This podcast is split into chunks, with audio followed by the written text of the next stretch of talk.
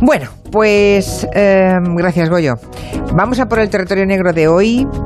Tenemos ya Manu Marlasca y Luis Rendueles sentados en el estudio de Onda Cero en Madrid. Muy buenas. Hola, hola. Hola, ¿qué tal? Hola, hola, hola, hola. Perdón, Bueno. que nos has pillado un poco despistados, te lo confieso. Ya, ya, ya. Bueno, Pero estábamos hablando de crímenes, ¿eh? De crímenes, sí, además que sí, del crimen de la Guardia Urbana estábamos bueno, hablando. todo el mundo sabe que no habláis de nada más vosotros que de crímenes. Eh, ya no, antes sí, ya, ya no. Crímenes, asesinatos, estafas, robos, hurtos, bueno, claro, violencia. En fin, am, vamos a hablar de una historia que igual la gente más joven que nos escucha nunca ha oído contar, ¿no? Porque han pasado tantos años, 33, desde que un niño de 13 años llamado David Guerrero Guevara salió de su casa de Málaga, 6 de abril del año 87, y nunca nadie más ha vuelto a ver a David. Era un chico que tenía unas dotes artísticas impresionantes. Ha pasado la historia, de hecho, como el niño pintor. Y su desaparición, pues es una de esas eh, historias de las más misteriosas que han ocurrido en España, ¿no? Tanto que la policía de Málaga creo que ha decidido retomar la investigación, aunque eh, judicialmente el caso está más que archivado, ¿no? Y si hubiera algún delito detrás de esa desaparición, habría prescrito. O sea, que la poli no, no lo que intenta es esclarecer los hechos, ¿no? La policía no se resigna a, a no saber nada de David Guerrero y por eso eh, están en este cold case, o sea, un caso frío eh, del que hoy nos hablan Luis y Mano.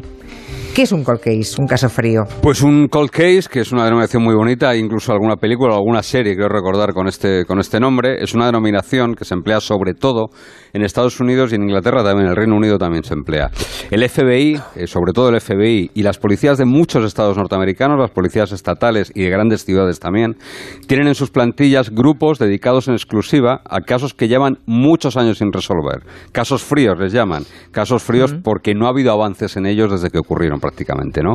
No son, y esto hay que aclararlo, no son casos donde haya un sospechoso claro y no se haya podido llegar a poder acusarle, a, poder reunir pruebas, como el de Sheila Barrero, por ejemplo, que contábamos hace un par de semanas aquí, sino, sino que son casos en los que no se han podido producir avances. Lo que se hace en estos casos fríos es empezar la investigación desde cero, como si el crimen o la desaparición, en este caso del niño pintor, hubiese ocurrido ayer o esta mañana.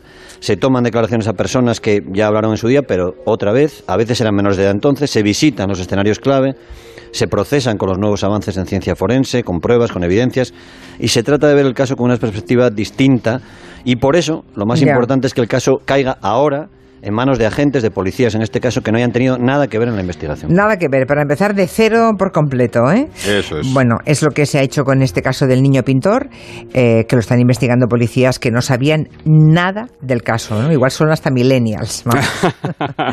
Pues la noticia la adelantaron dos compañeros del Diario Sur, que no son milenias, uno por lo menos no, que son Juan Cano y Álvaro Frías, y desde el pasado mes de abril un grupo de la unidad adscrita a los juzgados, que es la unidad que lo lleva, se ha puesto manos a la obra para arrojar luz sobre el paradero de David Guerrero. Es un grupo pequeño de policías, no es como un grupo de homicidios, que lo suelen formar 8, 10, 12 personas, sino que ese grupo es más pequeñito, y lo más importante, ellos no han tocado nunca el tema, no sabían nada de David Guerrero, ni habían hecho una sola diligencia sobre el tema. Ya. Los mandos de la Comisaría Provincial de Málaga decidieron encargárselo a ellos, en parte, en parte, y esto es importante, en parte empujados por la presión de una familia que no se ha rendido nunca en todos estos años, ¿no? La madre, Antonia Guevara, y los hermanos de David, Jorge y Raúl, no han cejado jamás en su empeño por saber qué pasó verdaderamente con David Guerrero, y con la ayuda de algunos periodistas locales han ido recabando algunos datos que ahora pueden convertirse en importantes para esta investigación. Oye, ¿y qué es lo primero que tiene que hacer un grupo así de policías que se enfrenta a un caso de hace 33 años? Porque yo no sé, yo no sabría por dónde empezar. Bueno, lo primero que han hecho los agentes encargados del caso ha sido buscar el sumario, la- las diligencias policiales, que estaban en legajos, claro, a veces incluso incompletos, con, faltan hojas.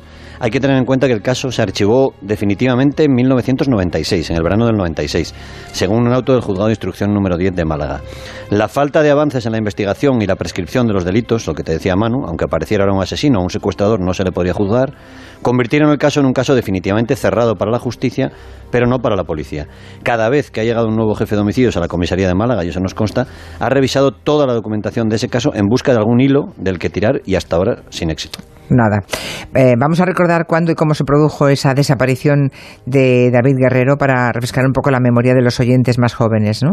Los que nunca hayan oído hablar del, del niño pintor de Málaga ni hayan visto eh, sus cuadros, que yo los he visto en algún reportaje y la verdad es que eh, nos hemos perdido un gran pintor, ¿eh? un, Mm. un pintor que prometía enormemente. Además era malagueño, hablaban de él ya como el joven Picasso. Sí, sí, bueno, sí, sí. lo cierto es que aquel 6 de abril del año 87, David tenía entonces 13 años, estaba, sí que recuerda a la madre perfectamente, la madre lo ha contado mil veces esto, ¿no? Recuerda que ese día estaba más nervioso que de costumbre, pero seguramente porque esa tarde le iban a hacer una entrevista en una emisora de radio local, ya que había empezado a exponer algunos de sus obras, tenía como hemos dicho, un gran talento para la pintura, en una importante exposición llamada Recorriendo la Semana Santa en una galería muy importante del centro de Málaga, llamada la, la Galería La Maison. ¿Cuántos años tienes?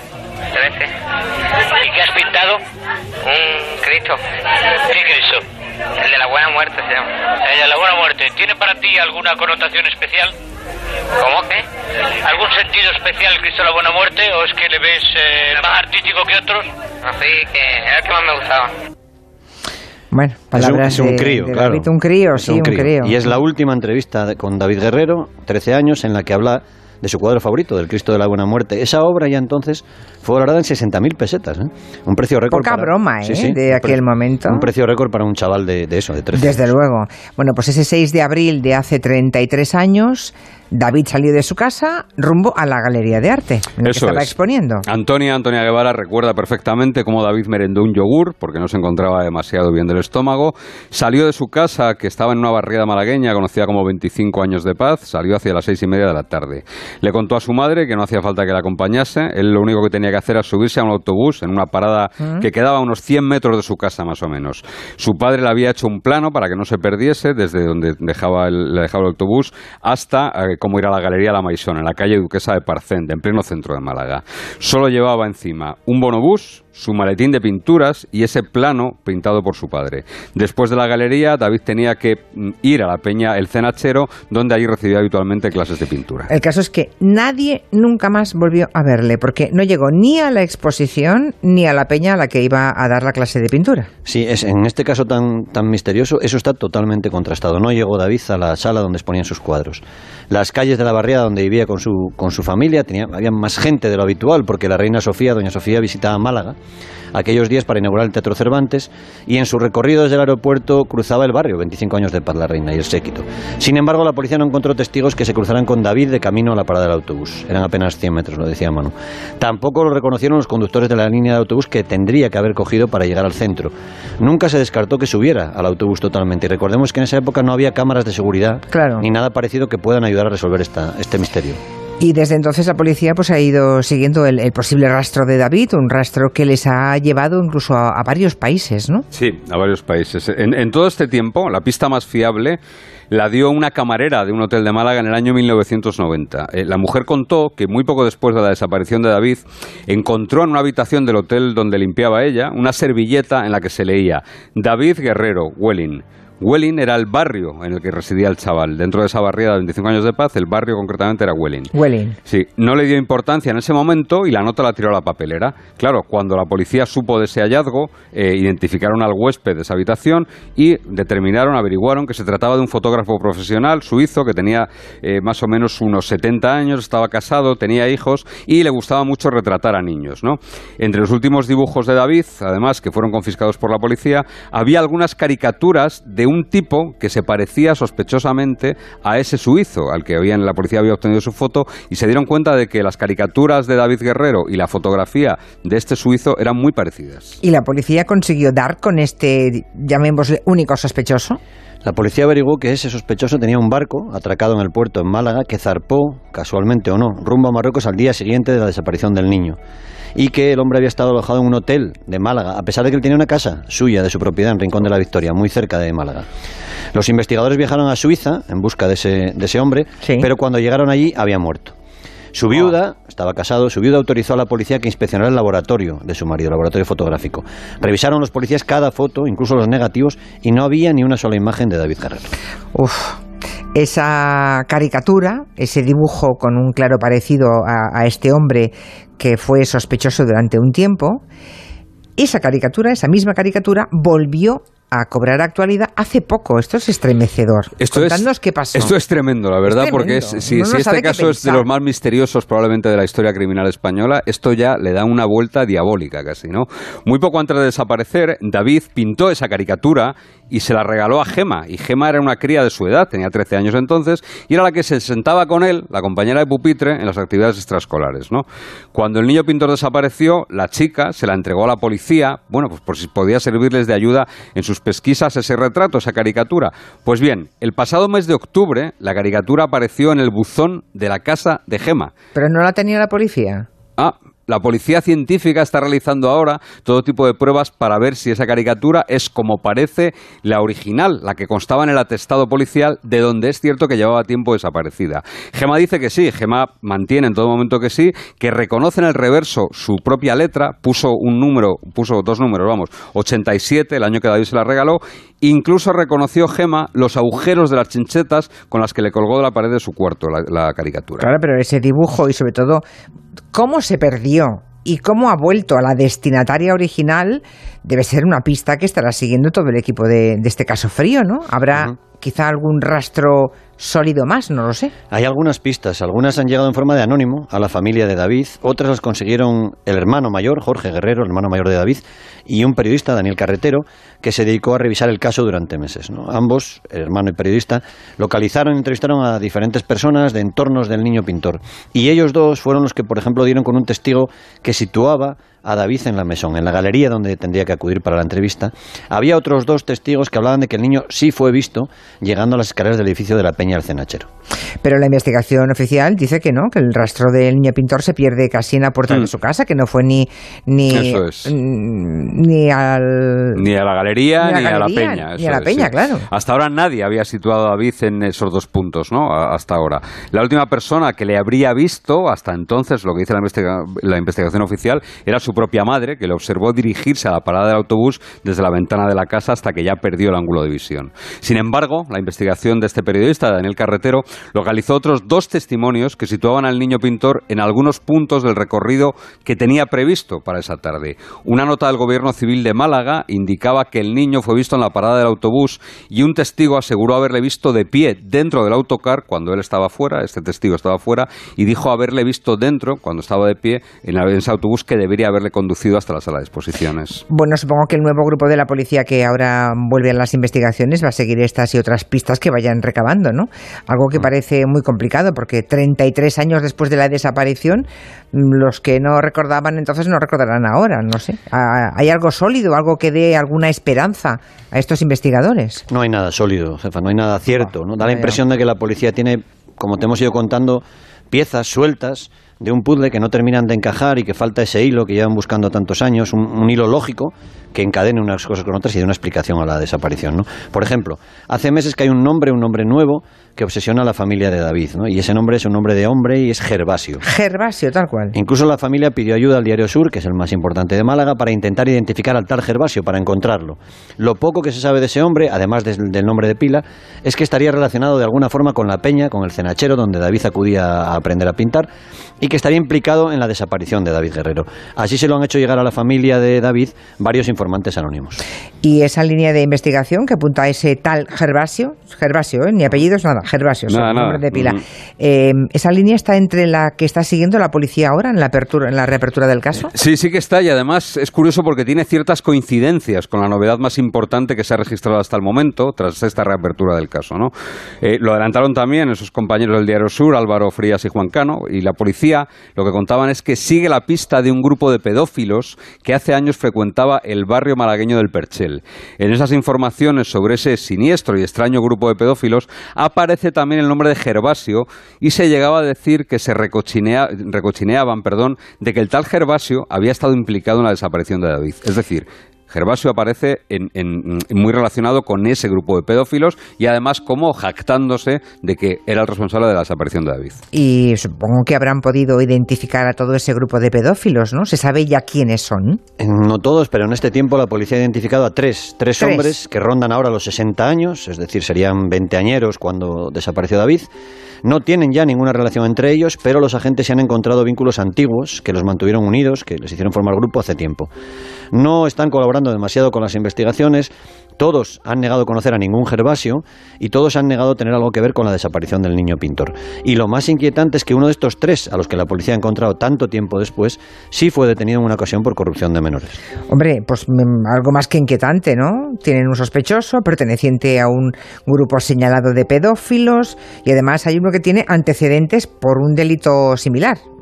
Eh, no tiene antecedentes porque, aunque fue detenido en 1993, las presuntas víctimas se echaron atrás y no ratificaron su versión inicial. Según ha, constado, ha contado este hombre a la policía, ahora, muchos años después, cuando fue arrestado, se le preguntó en aquel momento expresamente por David Guerrero y dijo lo mismo que ha dicho ahora, más de 30 años después, que él no sabe nada y que no tiene absolutamente nada que ver. ¿Y esa línea de, investigación va a llevar a la policía a alguna parte? Porque, La policía la ha exprimido hasta el final. Eh, incluso ha localizado al informante, a la primera persona que mencionó esa red de, pedófilos en Málaga de hace 30 años. Su testimonio, cuando ocurrieron los hechos, este era un crío, era un, niño, estaba lleno de lagunas, de incoherencias, aunque tenía cierta base, porque uno de los miembros del grupo había sido detenido y porque la policía ha demostrado ya la vieja conexión entre esos hombres.